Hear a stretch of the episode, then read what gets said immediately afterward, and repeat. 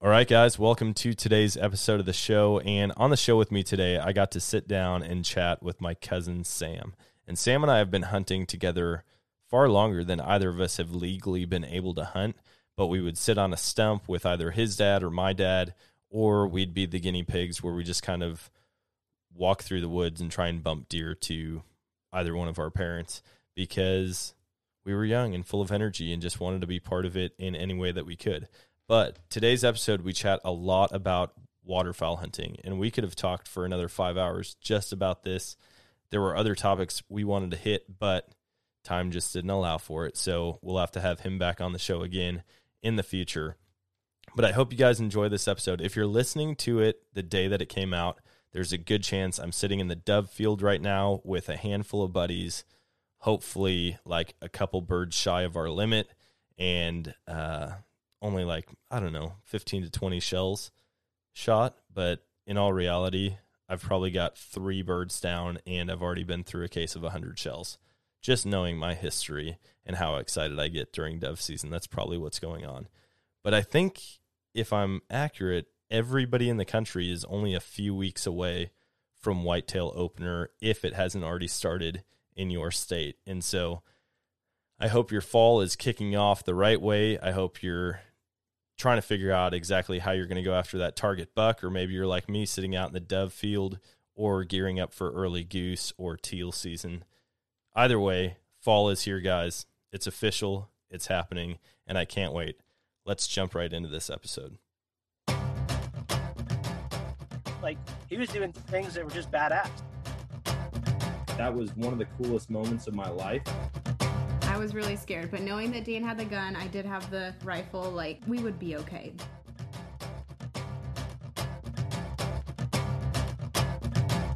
All right, guys, welcome to today's show. And on the show with me today, I've got my cousin, longtime hunting buddy, someone who I had to teach how to call ducks and geese. Um, just kidding. Uh, but my cousin Sam Medkey's on with me right now, and this has been a long time coming, man. Like we, uh, I can't believe it. I've got more hunting history with you than probably anybody other than my dad that's been on the show. Yeah. But uh we're like Yeah, it's been a long time. almost 40 episodes in and we're finally making it happen. Yeah. Well, when you got two guys with super busy schedules, it is hard to meet at the same time. Oh, absolutely. Um why don't you why don't you start off by telling people a little bit about yourself? I know I mentioned in the intro that you're a multi-time state champion duck and goose caller. Um so maybe hit a little bit about that and then your hunting history, kind of how you got into the outdoors.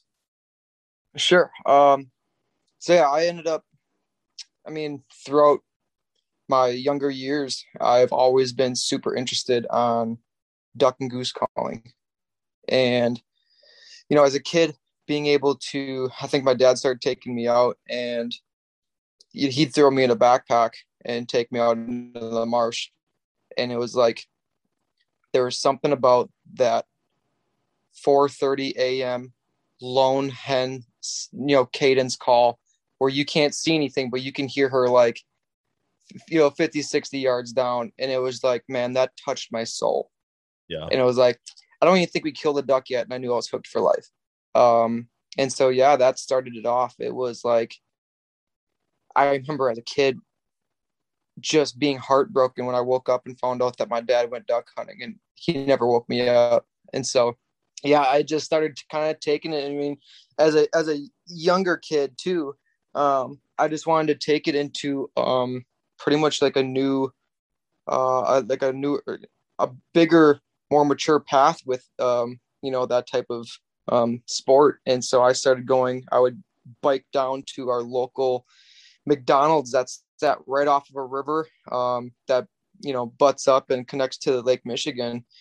And I'd sit there as soon as the sun came up. I'd sit there and I would listen to ducks. I'd go and get breakfast at McDonald's and I'd sit by the river numerous times a week and just listen to the ducks. I'd listen to how the ducks would call when there was birds in the sky. I would listen to how they would call, you know, when all the birds were on the ground, and I would just mimic them. Every time I heard them make any type of noise, I would I'd grab my call and I'd mimic them.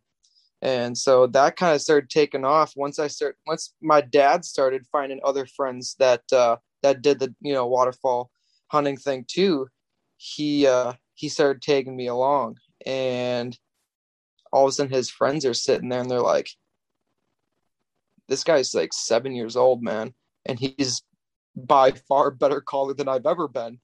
So it got to the point where my dad was like, All right, listen, guys, I'm not gonna keep hunting with you because you guys don't even want to hunt with me. Every time I you guys get a hold of me, you're like, Hey, you wanna go hunting? Sure. Well, can your son come? You know. So my That's dad's like. You don't even want me to go, you just want me so you can help my son. so yeah, we uh a good friend of ours, local officer here, uh, where I live, was like, Man, you have a gift. Um, at that age, you have an absolute gift. You need to start going into calling competitions. Never even knew that existed.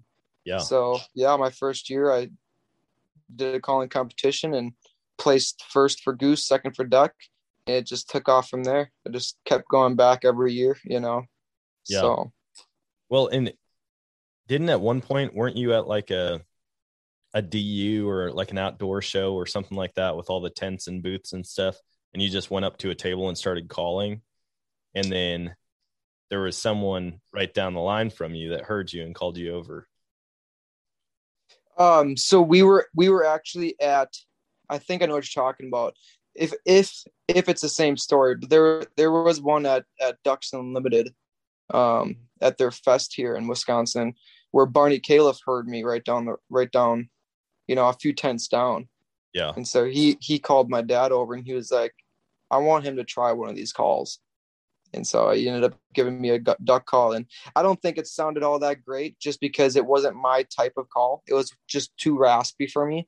Okay. And uh yeah, I like a little bit of a lighter lighter tone call. I like to put the rasp in it myself, but I think I think what you're talking about is when I was at Cabela's for our state duck and goose calling competition. And this was when Banded first came out and was really starting to get big. And uh and they had a they had a booth I duck call. I, I grabbed that thing, man. And to this day, that is my most favorite call. That's awesome. Um, I started squealing on that thing, and that uh, I mean, I watched twenty grown around me. I mean, their eyes got in this call. I hear my name get called or my number get called for uh the competition. That it was my turn to be up on stage. So here I am. The guy just looked at me. I didn't even buy the thing. He goes, "Take it and go." and so I turned around, sprinted through the store, went out there, and uh, one of the field staffs for Banded ran was right behind me. He went out there and he videotaped it, and I ended up taking first place with that call. That I, I mean, I, I walked up on stage and literally took it out of the box in the bag, and started, you know, screaming on it. And uh, yeah, I ended up getting a pro st- pro staff off of that one. They had they were in contact with me in like less than 24 hours. That's so that was that was pretty sweet. Yeah. Yeah, that's really sweet. Um, I remember like when I first started trying to duck and goose call, I was terrible. Your dad's like, "Oh man, here, just practice, just practice," and then my younger cousins just whooping the crap out of me on a duck call. And uh, there were multiple times where you and I would be out hunting, and you'd be like, "Hey, dude, hey, just like cluck, just do it, just do a cluck," and then you'd Cluck be like screaming on it. And uh, one one specific time, we were at the pond um, at my old place, and you were like, "Man, there's this landing sequence that I've really enjoyed doing, and it just mimics like a group of geese landing on the pond, or landing in a field, or wherever." And you're like, "Just watch this, man! I'm gonna hit this." And I remember we were looking around; there wasn't a bird in the sky, like we didn't see anything. And you're like, "Just watch this," and you you hit it and within 60 seconds we had geese locked up right over the pond and i was like there's no way like how is that possible even even the fact that there were geese close enough to hear that you just like did this weird landing sequence and all of a sudden these birds were cupped in our face and i think someone called the shot a little bit too quick and we only dropped one of them out of like 18 or something like that and everyone's like Probably, dude what are you doing like they were way too Uh-huh. high still but That might have been Um, my dad. My dad jumping the gun. Well, I don't I don't think he was out there because this was here in Missouri that that uh Oh, that pond I oh, used to live on. But whoever Yep, it was, yep. somebody called it too early, and we ended up barely shooting anything out of it. But Sure. it was still a ton Oh, of fun. Oh, you know what? I remember that. Yeah, I remember that. Yeah. because they were like locked up and dropping quick, and they were still like above the trees when Yeah. someone called it, and everyone started shooting. And I'm like, no, no, no. Yeah. I mean, they oh, were oh, like yeah. they were dropping 30 feet every couple seconds. I mean, we would give them 10 seconds. There would have been the decoys in the water. yeah, already. exactly. Yeah. Yeah. And it's funny too, because that sequence, um, I came across that sequence by accident. I would just, I was out in the field one day with my dad and, you know, a few other buddies, and we were goose hunting. And I, I don't know if I was just trying to go too crazy on the call or, or what. And I ended up almost like rolling a cluck into like another cluck, you know, and it was like, whoa, what did I do? And I was like, okay. At that time, I had no idea what a double cluck was, and so, uh, but to to take those to like roll them together and then drop them from high to low, it just sounds like two birds talking back and forth, talking back and forth. You know, just a lot of excitement as they're coming in for feeding or resting or whatever. And um, as soon as I did that, I was like, that actually sounded kind of good. I'm gonna Yeah. try it next time I see birds and see what happens.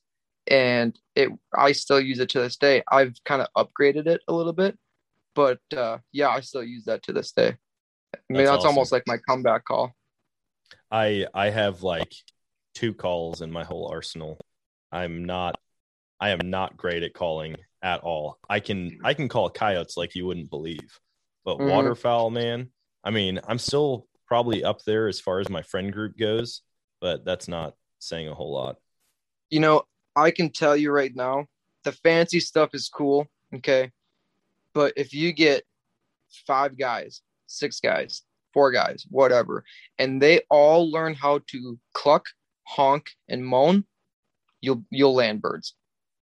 I mean, you don't need you know you don't need the I- double well, cluck, the triple every cluck. the- every group every group just needs one Sam and then you don't even have to bring calls. You know i that's that's kind of what i tell the group uh the the new outdoor boys. I'm just like you know what man? Like you know because they're all like man you gotta teach me how to call you gotta teach me how to call. I was like you learn how to cluck you learn how to moan and you learn how to honk. That's all i need. Yeah. you guys do that and i'll fill in that little bit of space. You know and it, it takes so much air you know so much weight off my shoulders. Yeah, i can worry about very little compared to I, all I have to do is sound like three geese Yeah. because they're the group is sounding like 10 themselves, Yep. you know, versus me trying to sound like 10 myself. So, Now, as far as goose hunting goes, like what's your strategy for calling birds? Is it a lot of noise or because I know you guys are way up there on the northern part of the country. And so Mhm. a lot of the birds that you're hitting are some birds that may not have been hit by anybody else in the US at that point in the year, you know. sure. So what Um, does that look like for both geese and for ducks? You know, it it's a little easier, um, but you- uh, it's a little easier just because we're so far north. Um, in a lot of these birds are, that are coming from Canada, they're especially in the early season, they're young and they're dumb. You know, they except for the older birds. I mean, these birds really haven't seen too many spreads. Um, and a lot of the times, like there are some very good callers out there. There are so many good callers out there with names that we have never even heard of.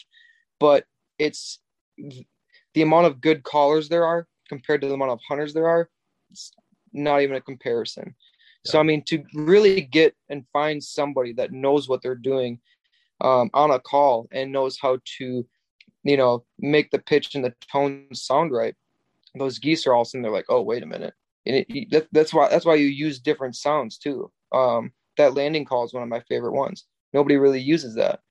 Everybody's too worried on the on the comeback call, or you know, uh, people. Some people growl too much. Um, you know, and so it's just you want to be unique. You want to be different from the next guy's spread. Yeah. Um, early season, early season's a little different. Birds are very unpredictable. Um, they're very young. They kind of just you can have birds in a field, same field for three weeks, and they could be in a field for four hours and be five miles down the road the next day. It's it's so hard to pinpoint them. Yeah. Um, late season, migrator season, it's a little different. You know, you it's a little little easier to be able to follow them. Nine times out of ten, they're going to be in a field for a little bit longer. Um, they kind of have that same same little path that they use. They go to the roost and they have a certain area that they're going to feed in. You know, and uh, once a new field is cut, that's you know nearby, especially if you can catch a, a, a brand new cut cornfield or something in between their roost and their landing or uh, their feed feeding field, man, it is like you hunt that field. Even if the birds aren't in it, hunt that field because it's Yeah. a brand new field. You put out a spread, and as soon as they fly over, they're gonna be like, "Oh, oh man, we're we're moving." You know, we're not supposed to be going to that field anymore. We're supposed to be going to this one. And I would say we probably kill more birds on traffic hunts than we do on X's. That's cool. I know. I know. Just about every time that you and I talk throughout the week, you're like out scouting. If you're not Mhm. on a break from work, you know, like when I Yep. talk to you, you're out scouting birds, and you're like, dude, I just found a field with, you know, 500 birds in it, or I I just glassed up three different bands on this one field, or Yep. whatever. And I noticed as the years went, the more you scouted, the more birds you guys were taking every year. Yep. And I've like I don't talk to anybody who scouts as much as you do. It sounds like you're just out all the time, and obviously that directly correlates with your success. Yep. Oh, absolutely. That is the start of everything.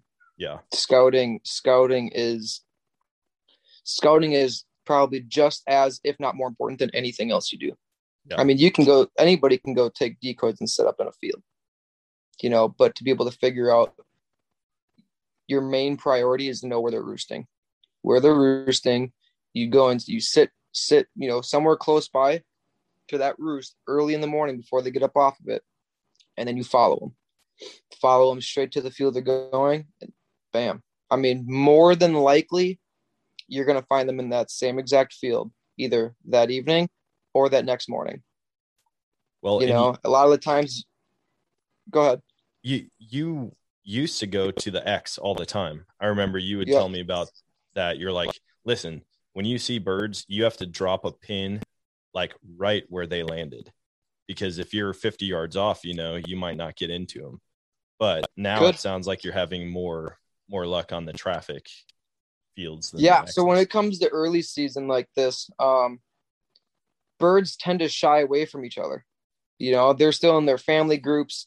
Um, they're still a little territorial over their over their goslings, and so they're just kind of sticking to themselves. They don't really want anything to do with too many other people, um, or geese, I should say. So yeah, when it comes to early season, we we got. I mean, we do the best we can to get on that X. If we can't get on the X, we're gonna be right next to it as close as we can. Um, migrator season, that's when you can change their mind. You know, that's when they're more like more more comfortable going and hanging out with a group of 500 birds versus early season. I mean, if you notice, early season flocks are way smaller. Um, if you see them in the fields, they're way more spread out, a lot more space in between each other, and you'll actually see them in their own pods. Um, you know, you'll have six over here and and then ten over here, and you, they're just keeping that distance between each other. Uh, where late season, it's just one big cluster, and Yep. so So translating that to strategy for your early season versus late season hunts, what does your decoy quantity and spread look like? Like as soon as early goose comes in versus like, you know, January. Um, so early season, um, you don't need nearly as many decoys, not even close. I would say like a tenth. I mean, depending on how many decoys you have. We like to start off using like the lowest quality to the best quality. So, um, with that being said, like for early season, so like let's say this opening day, um, and a lot of people don't have this many decoys, so you just got to work with what you got. So I think us for you know we like to use silhouettes in the early season. A, it's so much easier to pick up, so much faster to pick up. It's a lot hotter, so you don't want to be putzing around for three, four hours out in the field just to pick up decoys. Yeah. Um, where silhouettes you can i mean you can have 10 dozen silhouettes picked up in 25 minutes so we like to use nothing but silhouettes um, just because of the fact that like i said the birds are a little dumber. They don't really catch when they fly over like that they don't really catch about how you know some of the decoys disappear um, and for the most part early season birds don't really fly over too much. They just see birds and they come dumping in. Um, versus later season later season those birds those migrators they like to see big numbers. I mean not many people have 40 50 dozen decoys. You know most people have five. Yep. five dozen between five dozen and ten dozen.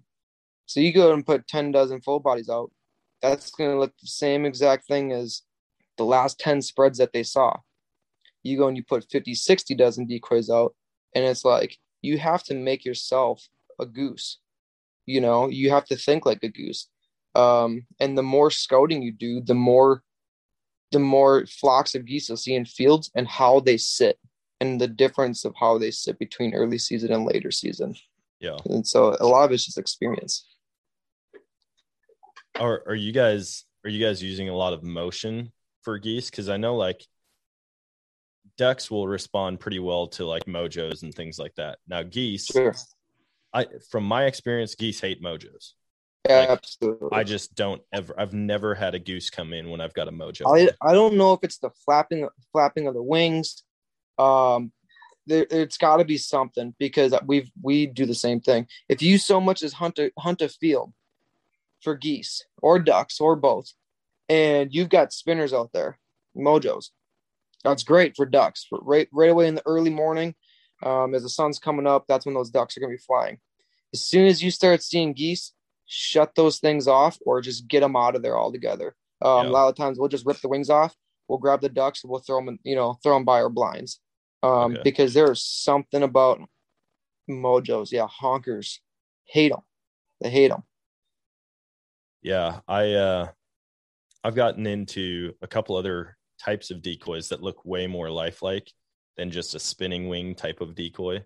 Um, Mhm. But the clone decoy, I don't know if you've seen those. It's oh, like oh, I'm not sure. you need to look up the clone decoy. So I bought I bought two of them for this these guys that used to let me hunt on their property out in Colorado, and they're the most lifelike decoys I've ever seen in my You're life talking about the ones that are that they flap. they just straight up flap and you've Yep. you've got a remote a bluetooth remote that you can adjust the speed on so you Yep. can make them flap super fast or you can have them like gliding in as if they're landing Sure. and they also make a thing called the persuader which is a pivoting arm and so it gives the decoy about a six foot range of motion side to side as it's flapping oh, wow. and so uh, we bought a couple of those, and I'm telling you, like, it's about as real as it gets. The only thing that would make it more real is if it actually like dropped down and landed on the ground. Um, Sure. And so, like, we've used that. We've used flags. Obviously, you pull the flags once they get within range. Maybe hit them if they make a pass, but other than that, we don't use a whole lot of motion aside from just like wind motion for Sure. for geese when we hunt. Yeah, that's pretty much all we use. Um, we have definitely looked into those flappers. Um, we were just talking about that in our group chat last week. Um, we're still kind of debating it. The only thing is, is we would hate to spend because we're not just going to get one or two. You No. know, we're going to look at getting like half a dozen, and we would hate to spend that kind of money, and then either a find out that we can do just as good without them, or B to find out that we're actually doing worse with them. Um, I have heard, I've talked to a few people that have them, and that's what they said. They're like, you know, we use one or two, we've noticed that they flare. Every, I mean, it's like Hmm. the, as soon as the motion's fine, but then once they get closer and closer and closer, all of a sudden it's like they don't, they want nothing to do with that bird. Yeah. So um, he they think that it would be a major difference if you used more than just like one or two. Um, so well, and it's that's kind of the up in thing. the air I think you not- can. I think you can use like three or four of them and have a pretty good return on investment because Yeah. if you were to set them up, basically you can hook it up to a car battery or a smaller battery. Um, Yeah. But what we would do is we'd hide the battery underneath a shell We just have like sleeper shells out there, and we'd hide the batteries under a shell, and then you could just have the clone decoys set up right at the edge of where you're wanting them to, land because they're only like two or three feet off the ground, but they produce Mhm. enough movement that it looks like you're just getting a couple birds that are finishing up landing. And then we also have the flags right there in front of the hole. So we can flag once they're far off. Right. They see that from a long ways off, and then they come in, and all of a sudden, all the flags are dead, whether we have three or four of them. The flags aren't moving anymore. And so they're like, oh, okay, there was a half a dozen birds or 10 birds, and 60% of them landed, and now there's only a few left dropping Yep. in. And by that Yep. point, typically they're close enough to where you can call the shot. Yep. Yeah, we we flag a lot. Yeah. Um, I would say half the people in the group um have flags. Nice. Norm- normally, if you're not calling, you're flagging. Um, you're the flag guy. But yeah, that that is, and I've noticed last year. You know, I bought a eight foot flag. That was a freaking game changer, dude. I mean, that was we when you when you threw that thing like because I mean, if you think about it, these flags that everybody's got are what two feet off the ground. You know, you're laying in your blind, you're flapping it two feet off the ground. It just looks like birds that have already landed. They're just flapping their wings, kind of stretching out. But then you get this eight foot pole, and you get that thing real way up high. I mean, it was, it was watching. You know, fifty birds see our spread, and we're like, mm, nah, not really feeling it, Yeah. and just like veer away from us. And they're seeing all these flags, and as soon as I took that eight foot flag, and I started doing that that landing sequence as I'm dropping that eight foot flag down. I mean, it was like a complete 180 on every single bird in that flock. That's and awesome. before but 15 seconds, they're at your feet. So That's, that's so cool. we'll be getting more of those. Yeah, no kidding. Yeah, and it's cool. It's cool to see the innovation on products when when people come out with new stuff for waterfowl hunting. And it's awesome that like as soon as a new product comes out, it's very useful, but it Mhm. seems like there's only there's a short life expectancy on new products for like their usability or their functionality Sure. out in the field because all of a sudden the birds get used to it. After three, Sure. five seasons, now these birds have already seen it Yep. from a thousand different spreads. And now Yep. they're like, all right, I'm not messing with that. And then as soon as a new thing comes out, like even adding length to the flag, that obviously works because everyone's used to seeing Something so three and small. four foot flags, and now you're throwing one eight feet in the air, and Yep. birds can see it. Yep. That's yeah, awesome. I like to, you know, if you can find a field. So we do like I would say probably 98% field hunting. Uh, we like hunting water, but nine times out of, uh, nine times out of ten, if you're hunting the water, you're probably hunting their roost, and we hate doing that. So we we like to hunt nothing but their feeds. And if you can find a big flooded spot in a field, I don't care what fe- what kind of field it is, it could be any anywhere between wheat and soybean and corns and and and you know whatever.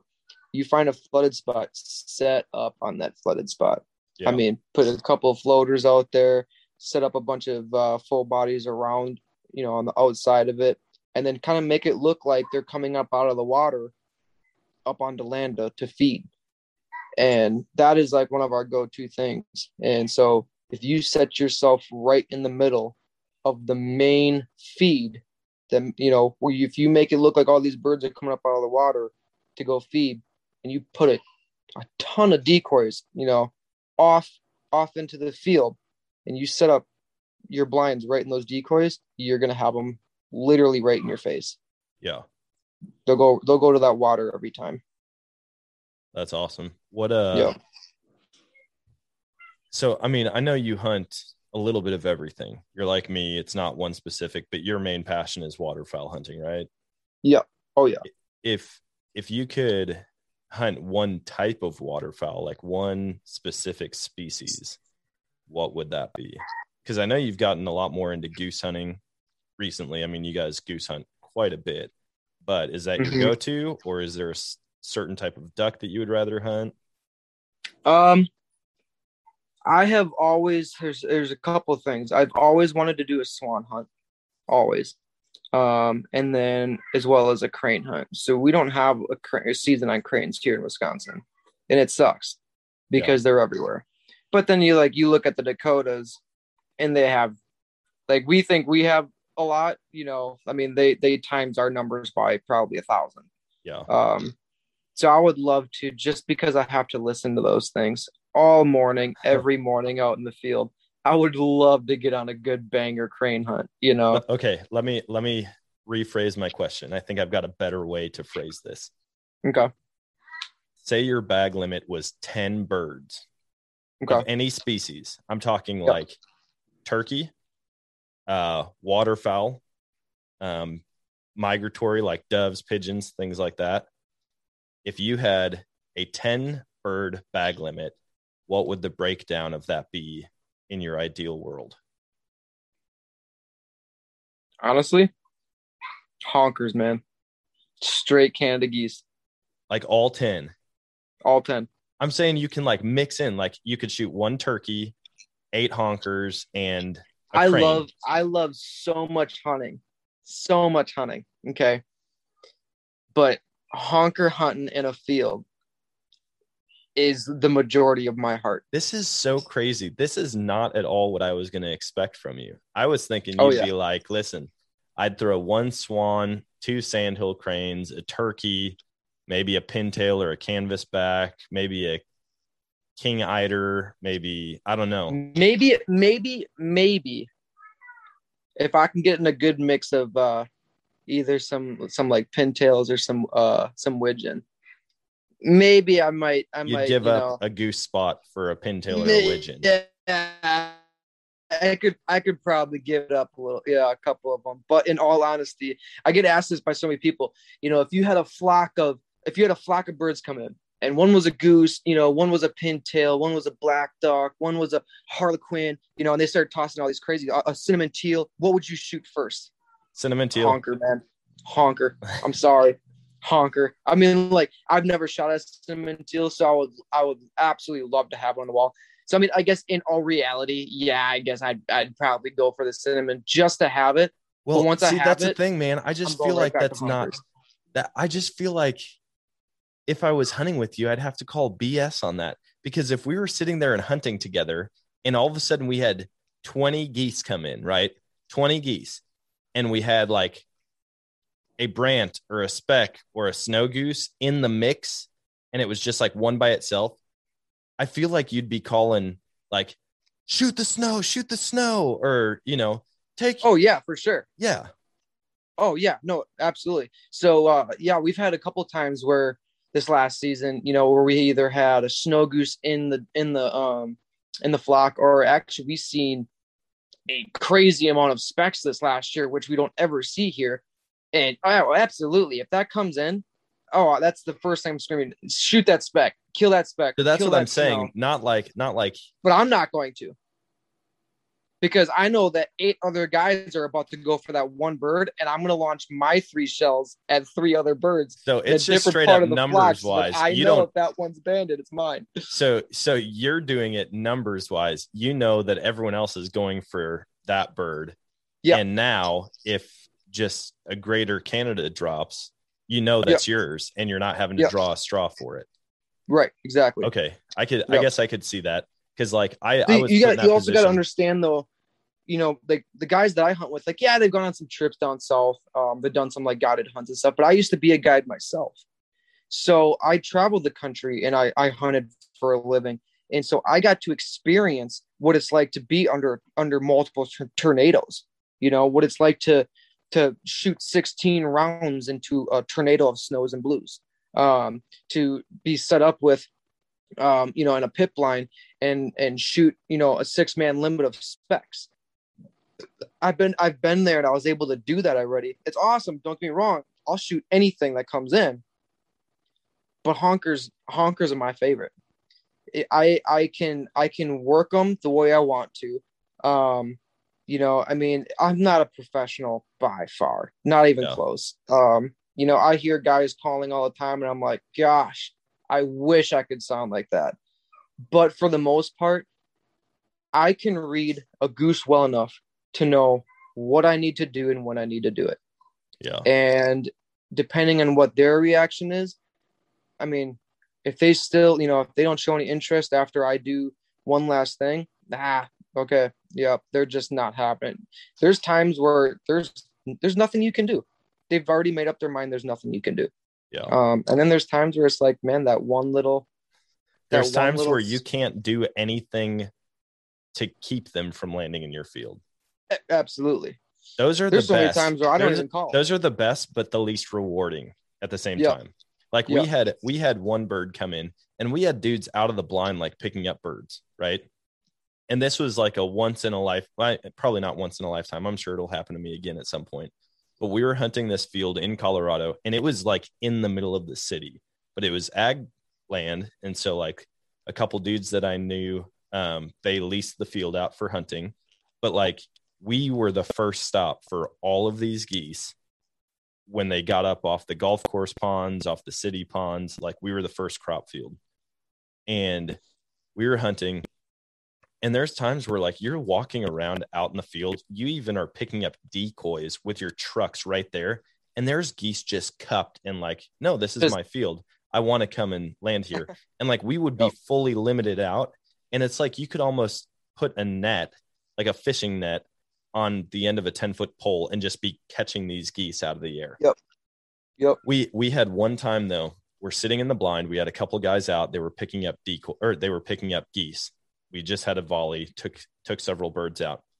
And all of a sudden I called, I, I just yell out to everybody. I'm like, hey, we got one at like 10 o'clock. It's coming towards us. It had just dropped over like this tiny little strip of trees and it was like 15 feet off the ground. It Mhm. didn't flap from the time that I saw it to the time that it hit the ground. It never flapped a single time. It was just gliding in the whole way. And it gets about 70 yards out and never even puts down the landing gear, just hits the ground and tucks and rolls. And I'm like, what in the world? We saw this thing coming from like a quarter mile away. And we never we never called, we never like flagged, we never did anything. And it just sailed in. All right, guys, if you enjoy this show and you want to know how to make your own, I'm going to tell you about something called Anchor. It's an app that I've been using ever since I started, and it's completely free. Like I said, I've used it from the get go, and I haven't had to pay a single penny to distribute my podcasts through this app. They've got creation tools that allow you to record and edit your podcasts right from your phone, tablet, computer, so you don't have to get a bunch of fancy equipment in order to get started. Now you can also add songs directly from Spotify into your episodes. So, I mean, you can create whatever you want, something that nobody's ever heard before, and it's so easy. Just click and drag. Anchor is also going to help you distribute your podcast. And so you don't have to upload it to all of these different platforms. Anchor can be that central hub that your podcast goes out to all of the other platforms through, and you can make money without any minimum listenership. So, I- mean, you heard that right. You can actually start making money right away, no matter how many listeners you have. So, what I'm getting at is it's basically everything you need to make a podcast all in one place. So, go and download the free Anchor app or go to anchor.fm to get started. It just hits the ground, tucks and rolls. We're waiting for it to like stand up and we're going to like just jump up and scare it off the ground and shoot. And it was fully dead like completely dead. Like nobody's shot. It just came in. Nobody shot. It came in and Detroit died. Like it came in and like a foot above the ground, it looked like it died. Because like I said, it never even like backflapped. It just like sailed in and then tucked and rolled across I the almost ground. wonder was there was I- there another group? Oh yeah, yeah. I mean, it was definitely it had definitely been shot, but it had to have been over a mile away that it had gotten shot, or Hmm. maybe it was a goose from the last volley of ours that came back around and we Circle just back didn't around. realize it. Sure, But sure. th- I mean, those are like the crazy stories that you think that Oh yeah. ever. We had uh when I was when I was younger, I was in high school. we are hunting in a field like a few hundred yards away, just outside city limits. It's the closest we could get to city limits. And man, we were we were pounding the birds that morning. We had a big flock come in, um, and we ended up dumping a few of them out of there. And it was kind of the same thing where it it was hit, but it didn't act like it was hit, so it, it took off with the rest of the flock yeah, and um one of the guys said something earlier that day he's like oh yeah i can shoot it I could shoot a bird at like 160 yards. And I'm like, no, you can't. I don't think you have any idea what you're talking about because that's unless you're shooting like a two two three or something. yeah, like you're not. say. Are you slugging it? You know, like what are you using? Because it's not going to happen. No. So one of the other guys was like, "Oh man, let's see if you can shoot him." And so he shoots. Right, dude. These things are like 200 plus yards away. Shoots, and of course, this bird No. just folds up, and Oh, I'm like, everybody just started screaming, you know, as if he act like we knew he didn't actually shoot it. But my mouth was just like, what are the odds? What are the what are the odds of that? You know? Yeah. And I'm like, so then we had to go and run and run out there and grab. But yeah, it was like you just flew off about 200 some yards away, completely stopped flapping his wings, and See, Yeah. I don't. I just don't get geese. I don't think there's any scientific evidence that says a bird has to be like five yards versus 80 yards away. Because I have, I literally shot a bird that was less than three feet off the barrel of my gun. I was hunting that same exact spot in Colorado, and I had this goose. Well, there was about 40 geese that were coming in, and I was on the very end lid of the pit, and so I like they were in my face and everyone's like, "Hey, let them pass, let them pass," so that everybody, all eight guys in the pit, could get a shot. And by the time they called the shot, I flip my lid and I look, and there's a bird, literally back flapping in my face, and I swing, boom, just, I mean, literally every BB in an area that big, like the size of a baseball, and I turn, boom, hit another bird, swing for a third, and the sun, like it flew into the sun and I like squeezed off around. Probably shouldn't have. Definitely didn't hit anything on the last one.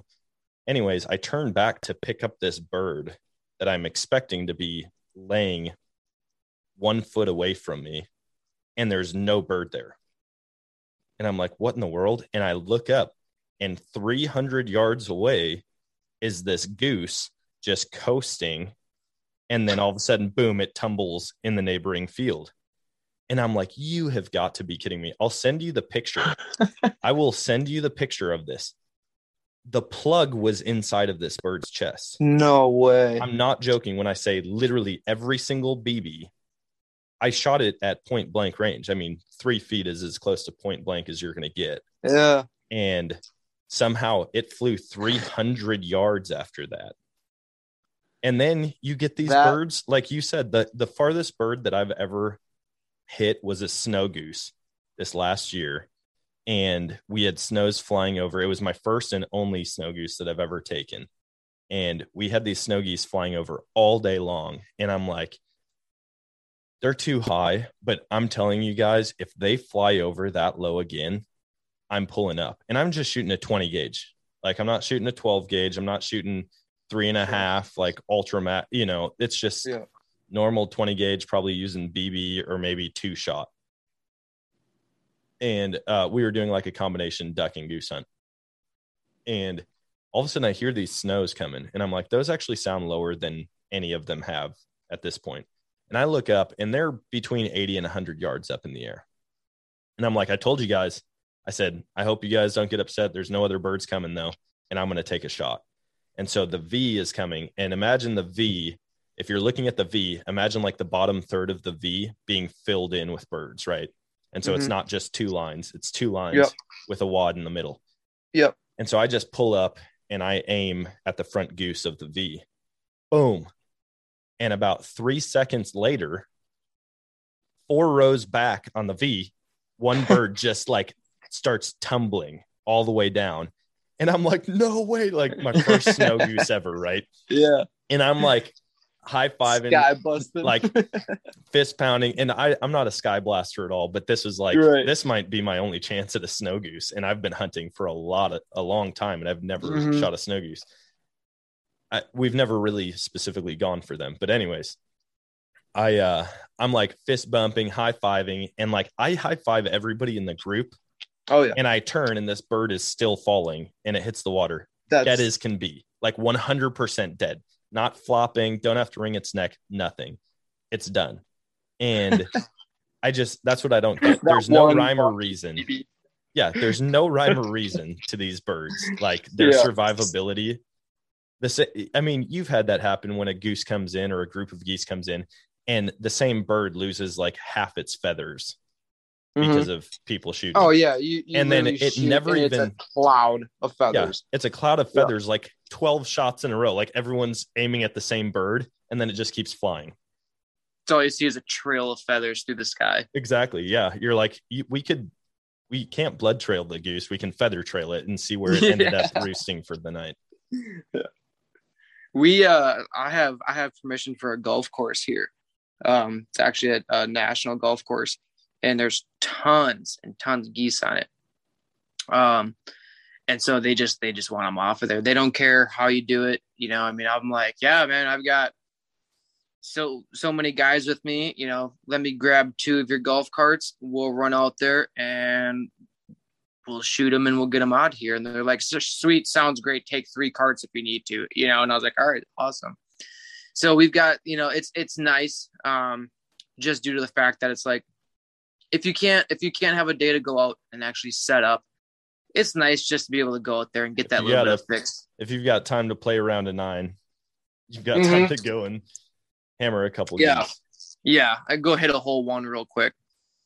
Um, so yeah, but then you know when it comes down to like later season, that's that's literally one of my favorite spots because they do it so dirty. Yeah, I mean it. You know, you can set up the thing. There's numerous ponds, so it's like we'll go and we'll set up our decoys, and I see, I see these birds on these ponds all the time. I know exactly how what, what spots they like to sit on what you know on the on which side of the pond. I'll do I'll put my decoys that same exact way. And uh yeah, when they when they come in, it is like they don't think twice. This is just out city limits.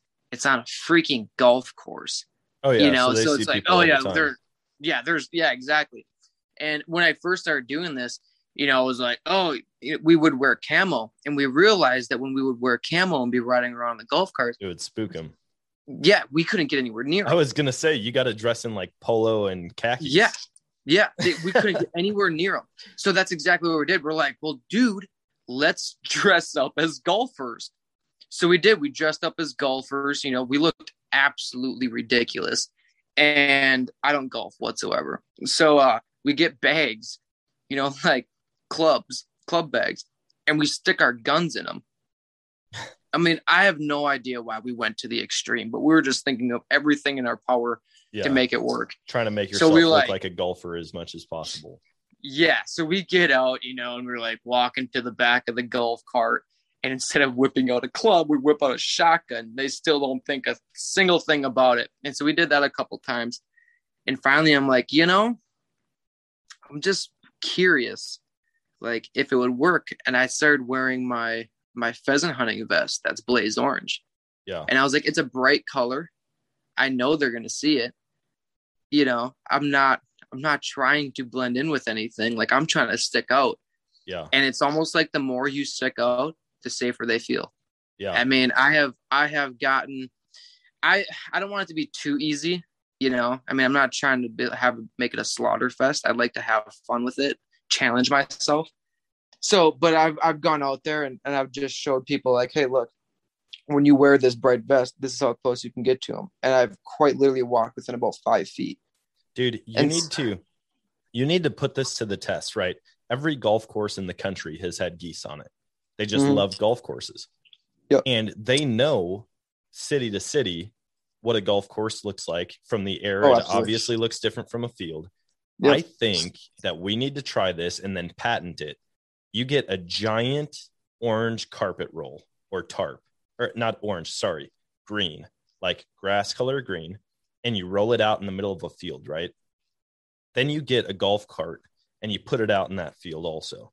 Then you and all your buddies stand there with bright colors on in a field where there's never been a golf course and just make it look like a golf course.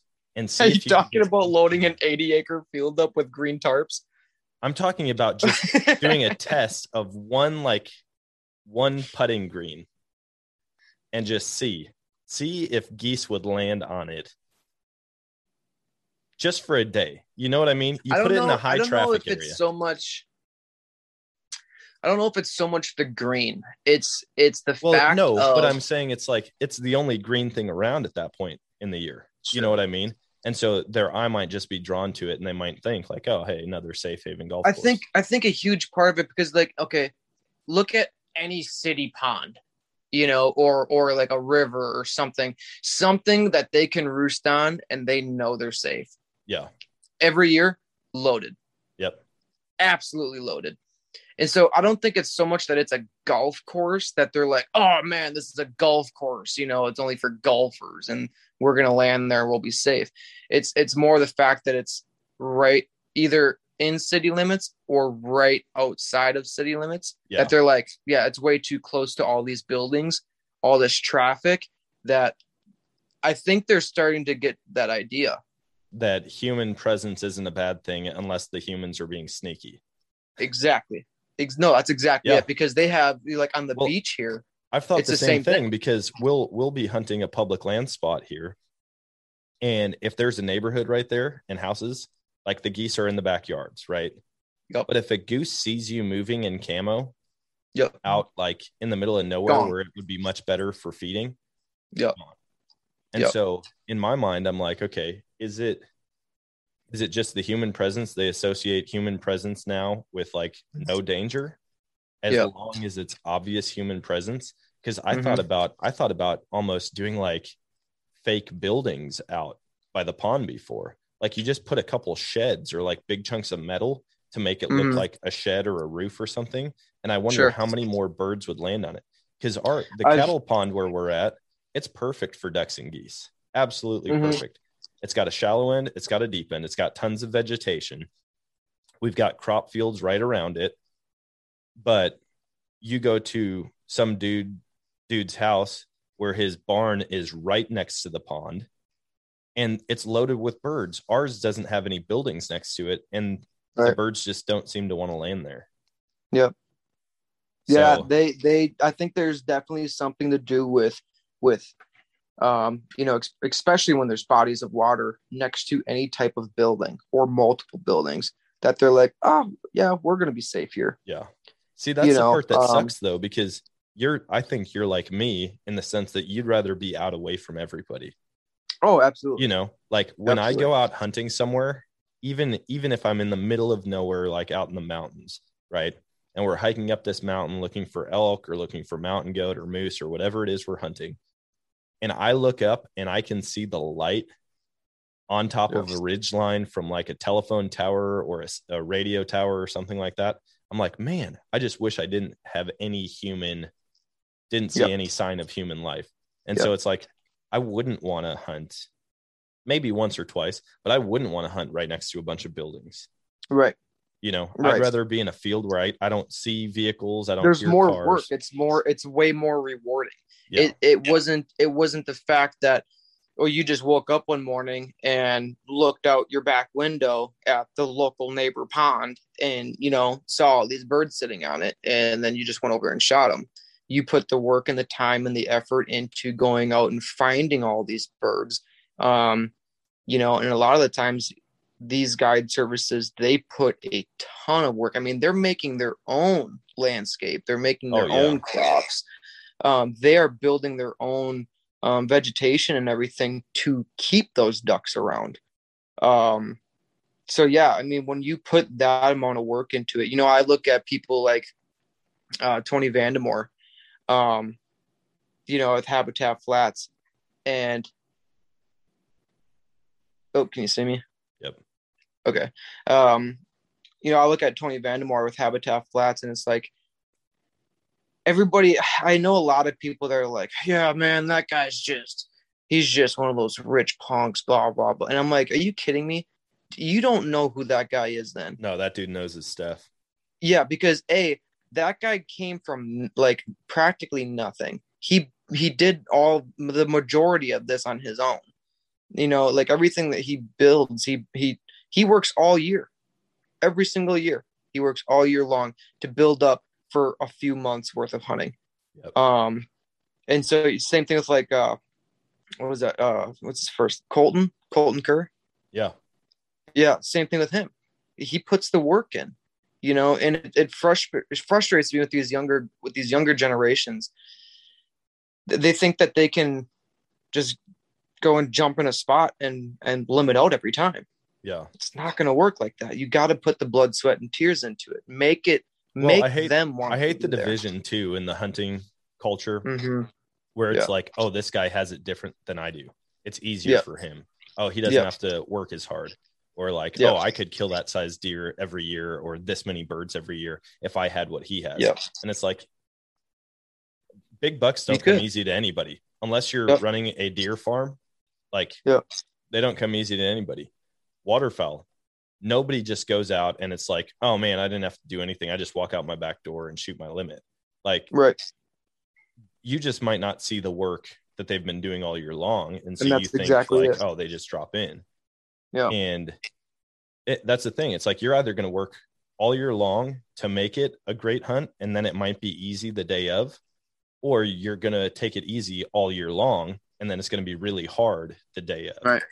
Yep. And people just seem to uh, assume that other people have it easier because it's different, and it's just Mhm. not. It's it's challenging in but, its I own mean- way for everybody.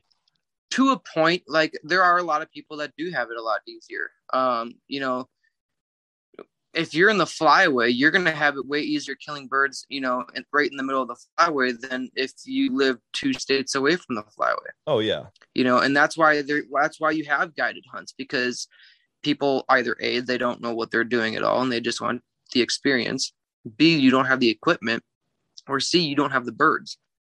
So that's you know that's where like the whole guided hunts and stuff come from.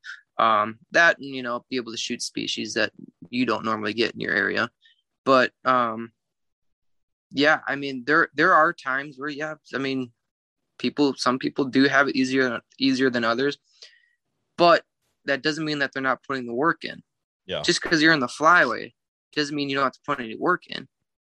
You know it still costs tons and tons of money to be able to have the equipment that you have um, to be able to scout and find the birds you know um, and plus too like these younger generations what what i think the biggest thing that's bothering me right now is the lack of respect that they have for these landowners. You know these landowners they don't have to give you permission. I for everybody that's listening if if a landowner if you go and knock on a farmer's door it doesn't even have to be a farmer any type of landowner and and and ask them for permission whether it's to hunt ducks or deer or turkeys or whatever to hunt to be able to access and step foot onto their property. Leave that property better than what it looked like when you first went there. If you see so much as a sandwich bag just grab it and stick it in your pocket. It's so easy you know? If, if you go out into a field and you see that somebody else was out there before you hunting it and that they left a bunch of trash just pick it up. I know it's not yours but just pick it up. Yep. because what you can do then what you can do then is you can turn around and go right back to the farm and be like hey i don't know who left this but just i just want to show you this is what somebody left. We made sure we picked it up you know? It is gonna sh- i guarantee you if anything goes down and that farmer is like that farmer is like no we're not we're not letting hunters on our property anymore. We're you know we've had enough. We had we had guys that left trash in our fields that rutted our fields up. They drove into our planted field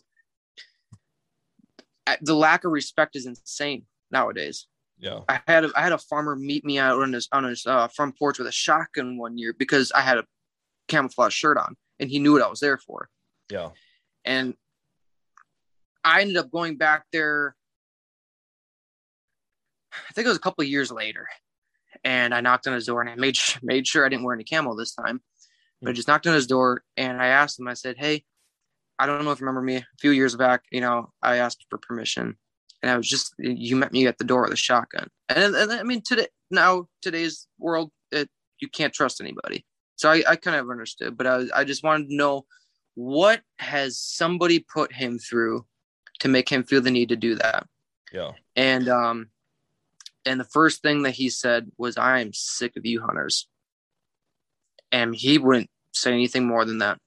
And so he polite, pretty politely asked me to leave his property. And it's like, Yeah, that What did- man.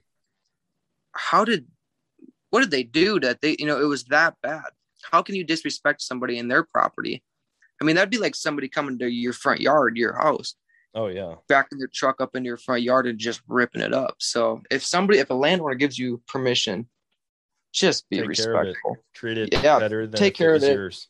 exactly that's right Treat it treat it like your opportunity to come hunt it. Even one more day rides on it every time, which Yep. it probably and be grateful if you Yeah. if you harvest anything on their property be grateful um maybe they don't eat meat maybe okay um if they do try to share some of your meat. Um we're in wisconsin so it's not very often you don't find a farmer that doesn't drink beer.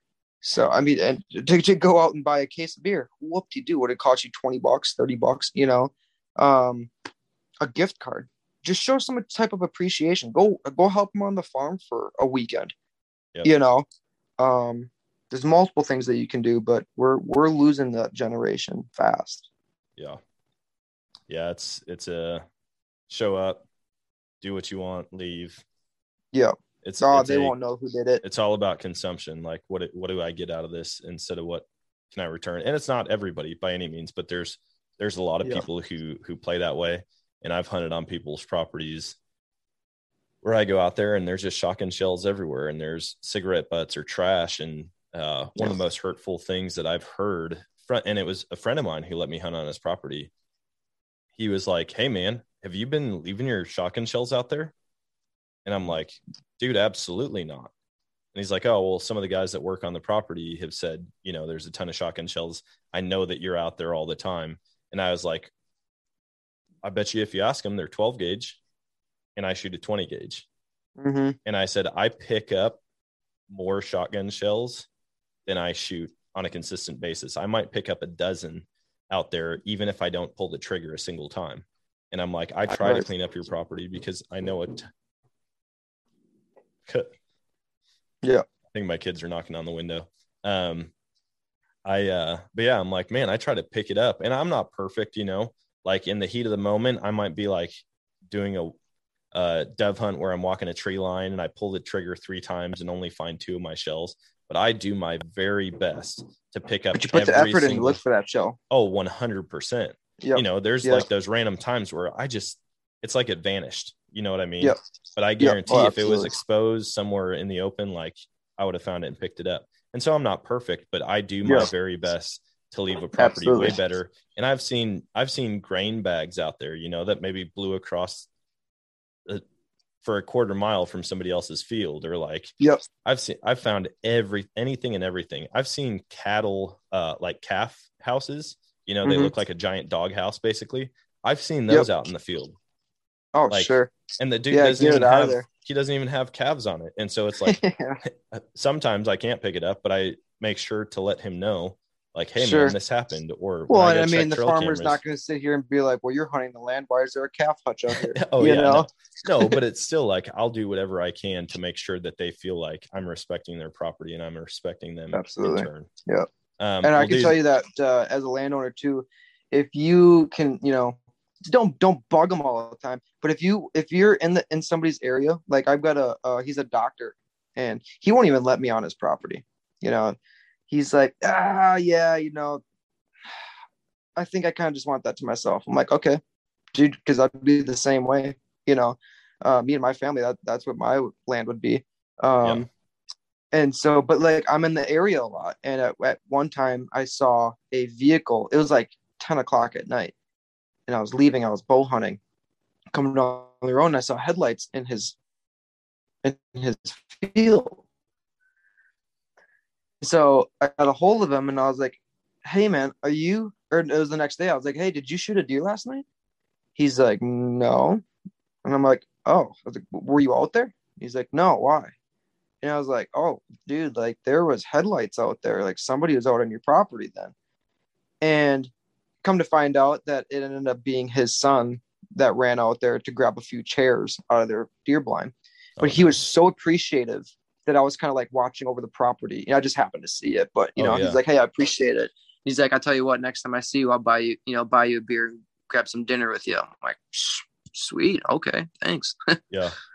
Yeah, I try to I try to stay in communication with landowners, anybody else who uses the land. Like I've got property that I hunt that other people have access to. I've got property that I hunt that um there's a guy who runs cattle on it and leases it for crops every year. And so I just try to communicate with everybody equally and and let them know if there's ever an issue, if there's something that needs to be taken care of, offer any help. Like Yep. uh, there's currently a spot in the fence where a, a tree blew over in the wind and took out a chunk of of the barbed wire fence and it landed in the bean field. Well, I know that they're going to be harvesting beans in not that long. And so I Sure. contacted the guy who runs who runs um, cattle and leases it for crops. And I was like, hey man, I just want to let you know 50 yards up from this four corner crossing of the fence, a tree blew over and took out a chunk of fence. I don't want you out there with your Yeah. machinery and all of a sudden you bust up your seventy thousand dollar piece of equipment because you didn't realize there Right. was a whole tree trunk in your field. Yeah. And so it's like not only that, but then offer like, hey, whenever you head out there, let me know and I'll try to help you out. But I know we're coming up on an hour, man. I want to respect your time and we could continue to talk like we do. I mean, we talk like 10 hours a week about hunting. So um, Oh yeah. Easy. I'm going to give you uh, a couple things real quick. One, where can people find you if they want to uh, look you up and look up what you're into now? Um, you can either check me out on Facebook, Instagram, or Snapchat. Um, first name is Sam S A M. Last name is Maedke M A E D as in dog K E. Um, my phone number is 920-645-3115. Um, feel free to get a hold of me if you guys want to book any hunts. Um, check us out at New Outdoors as well. Uh, that would be the guide service that um, I'm currently with, and just a lot of a, a big group of just awesome guys. Honestly, they're young, they're full of energy, um, very respectful, and we put numbers up. I mean, we we show proof of our stuff. So yeah, check us out at New Outdoors on Instagram, Facebook. Um, if you guys want to book a hunt, we charge a hundred dollars a gun per day, dirt cheap. Jeez, Um, man. I would, yeah, super cheap. And we're not in it for the thing is we're not in it for the money. Um, we'd like to just kind of get our name out there a little bit more. We partnered up with a few few companies this year, uh, Multigear, Onyx, uh, the Finisher. Um, currently working on working with Dive Bomb Industries right now, um, and I might be might be missing a couple. I think GHG as well. Um, so yeah, I mean we're we're starting to get there. Um, like I said, we're not trying to make a killing off of this. Um, and then if we don't have the birds, if you book a hunt, we don't have the birds here, we'll keep in touch with you. We'll let you know. Like if it's not, if we don't think it's worth hunting, we'll let you know. I mean, it's up to you if you still want to come, but we're not here to rob you from your money. So Yeah. yeah, I mean, I'm my right now. I think uh, my my next goal is to be like a Joe Heinz on Snapchat. So yeah. we'll see how that goes. We were just talking to Nick J the other day, so sounds like he wants to come out and hunt with us for a little bit. Nice, man. Well, that's awesome, dude. Good luck on your upcoming season. Obviously, we'll keep in touch, but we'll have to do another episode because I was hoping to hear a little bit about your turkey hunts this year because you had a stellar year. But uh, we'll have to book that for another time. Sure. Yeah. Hopefully we can uh, get our schedules to cross paths again. Dude, I know, man. It's I- crazy. This fall is going to be nuts, and I know it's going to be that way for you also. But we'll try to get something booked. And I just told the guys the other day, they're like, "Hey, man, we got to plan our annual like camping trip because we always camp the night before and hunt the next day." And I'm like, Yep, "How about we don't mess with that, and we can just go up to Wisconsin for like a three day weekend, like I've been I'm trying to get you you. guys to do for a dozen years." I'm telling you. and they're and you just know- like, Wisconsin non non resident license is so cheap. I know. Well, I I looked at it and I go, guys, food, travel, housing, and hunting, all in. We could all go up there for three days and spend less than 160 bucks for three days. And I'm like, you are guaranteed to shoot more birds than we do here, and we I will always- probably shoot more birds. I mean, I'm telling you, you guys are shooting close to a thousand birds a year. I've got friends who over the like my entire friend group in Missouri, we haven't shot that many in the last 10 years. Like you can add all of us up, like my core hunting buddies. We haven't shot that many birds combined in 10 years. And Mm-hmm. I'm like, we could go and have a killer weekend that we'll talk about forever.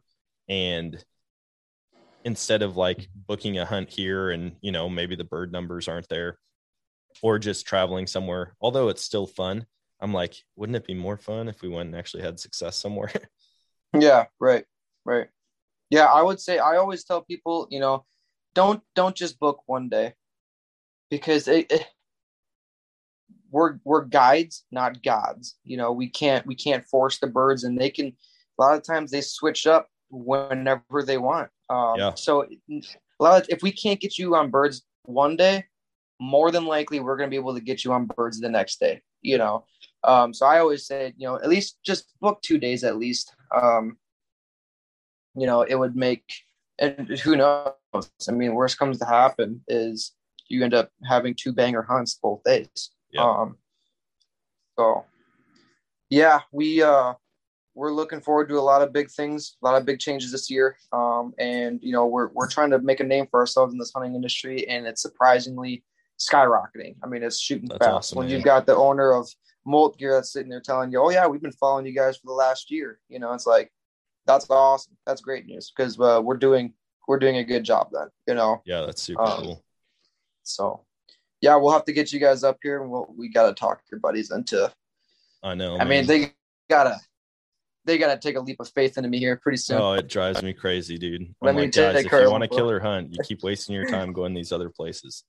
I know where we can go and get on birds, and it's not that far. We Yeah.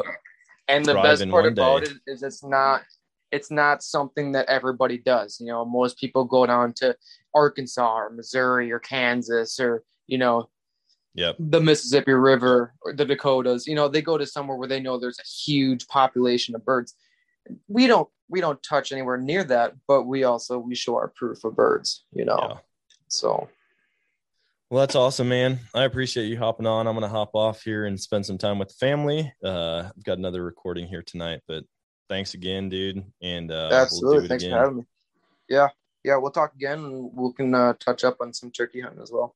Sounds good, man. We'll see you. All right, buddy. Yep. Have a good one. You too.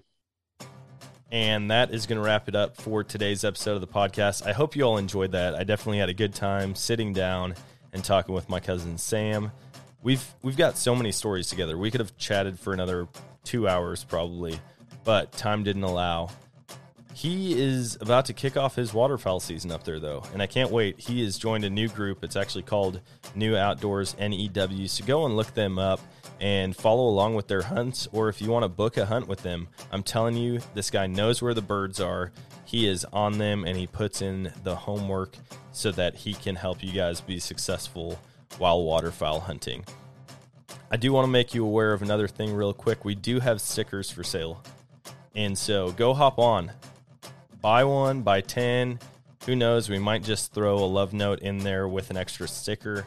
And uh, I hope you guys are enjoying those, putting them on your bow cases, gun cases, mugs, computers, wherever it is that you're having having space for a new sticker. But go leave a review and a rating. That greatly helps us out. It helps push the podcast out to more people. And hopefully we can take over that number one spot from Steve Rinella himself. We were so close the other day. We were up to number three in the Apple podcast chart. So leaving a review and a rating, subscribing to the show, all of that helps. Until next time, though, always choose adventure and God bless.